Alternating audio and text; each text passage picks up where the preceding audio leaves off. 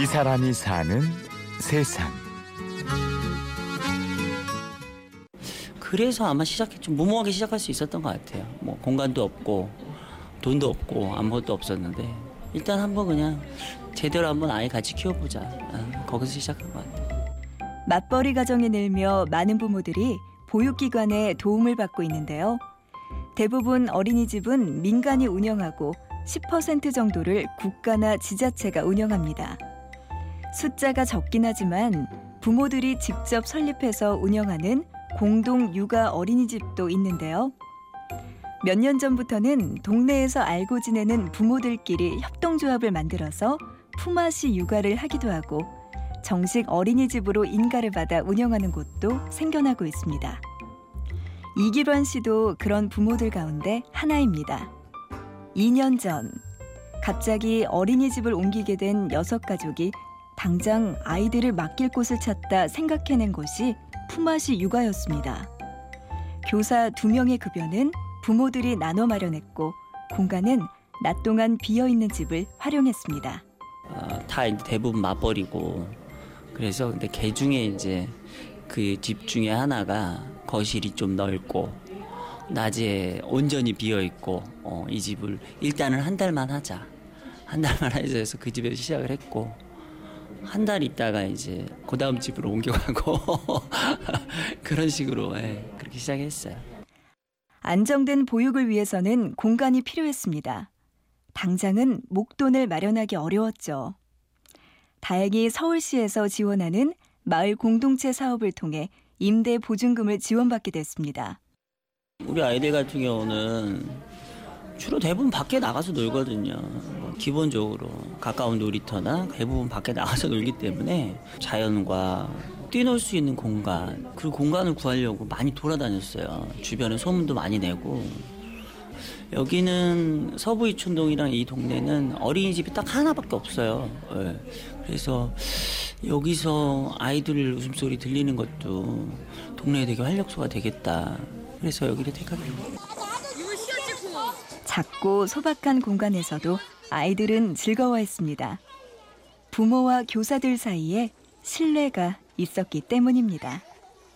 그 전에 이제 자주 봤던 사람들이고 교사와 부모라기보다는 어, 뭐 언니 동생 이런 관계로 시작을 했고 교사들이 제일 중요한 주체 중에 하나고 모든 결정을 거의 참여하는 부모들 교사들이 다 같이 의논하고 해서 결정을 했고 좀 자주 모였던 것 같아요 특히 초반에는 이규런 씨는 오랫동안 이 지역에서 살았습니다. 아이가 어렸을 땐 잠시 다른 지역으로 이사를 갔었는데요. 다시 이곳으로 돌아왔습니다. 자신처럼 아이에게도 익숙한 동네와 이웃이 주는 안정감을 느끼게 해주고 싶었기 때문이죠. 그 가까이에 있는 뭐 성당이랄지 아니면 여기 또 독거 어르신들이 많으세요.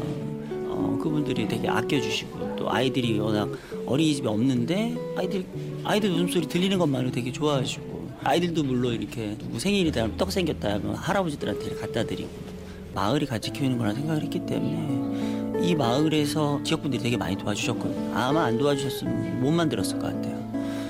그래서 그 분들이 조합원이나 후원회원으로 이제 같이 해주시고 계시죠. 주말에도 자주 모여 함께 어울리며 지역의 다양한 활동에도 적극적으로 참여하는데요. 부모가 직접 참여하는 데서 오는 장점도 있지만 참여를 망설이는 부모들도 있습니다.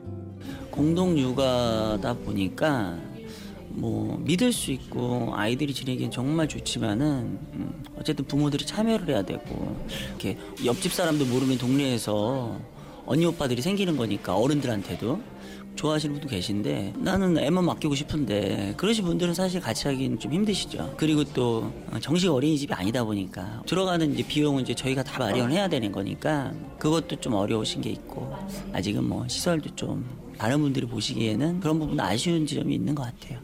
이기론 씨는 다른 부모들과 함께 이 일을 시작하면서 두 가지 꿈을 꿨습니다. 지역과 함께 아이들을 키우고 경제적으로 다른 사람들을 배려할 수 있는 육아 공동체를 만드는 거였죠. 대한교육에 대한 시각들이 대단하다도 있지만은 아 유난스럽네 이런 사람들이 있거든요. 근데 사실은 좀 모델을 제시하고 싶은 건 있었어요. 놀기 위해 세상에 온 아이들이 충분히 놀게 하는 이런 공동육아가 맞다고 생각을 했는데 문제는 진입장벽이 너무 높다는 거죠. 그래서 그걸 어떻게 좀 극복할까 고민을 하다가 같이 하시겠다 오시는 분들한테 두 가지 말씀드려요. 하나는 마을과 함께하는 공동육 하실 수 있겠어요? 그리고 소득에 따른 차등조합비 괜찮으시겠어요? 딱 두 가지 말씀드려요. 인천의 한 어린이집에서 사건이 일어났을 때 사람들은 우리 사회가 아이를 돌보는 일에 대해서 되돌아보기 시작했습니다. 공동체가 무너지고 옆집에 누가 사는지도 모르는 상황에서 가장 피해를 보고 있는 건 아이들입니다.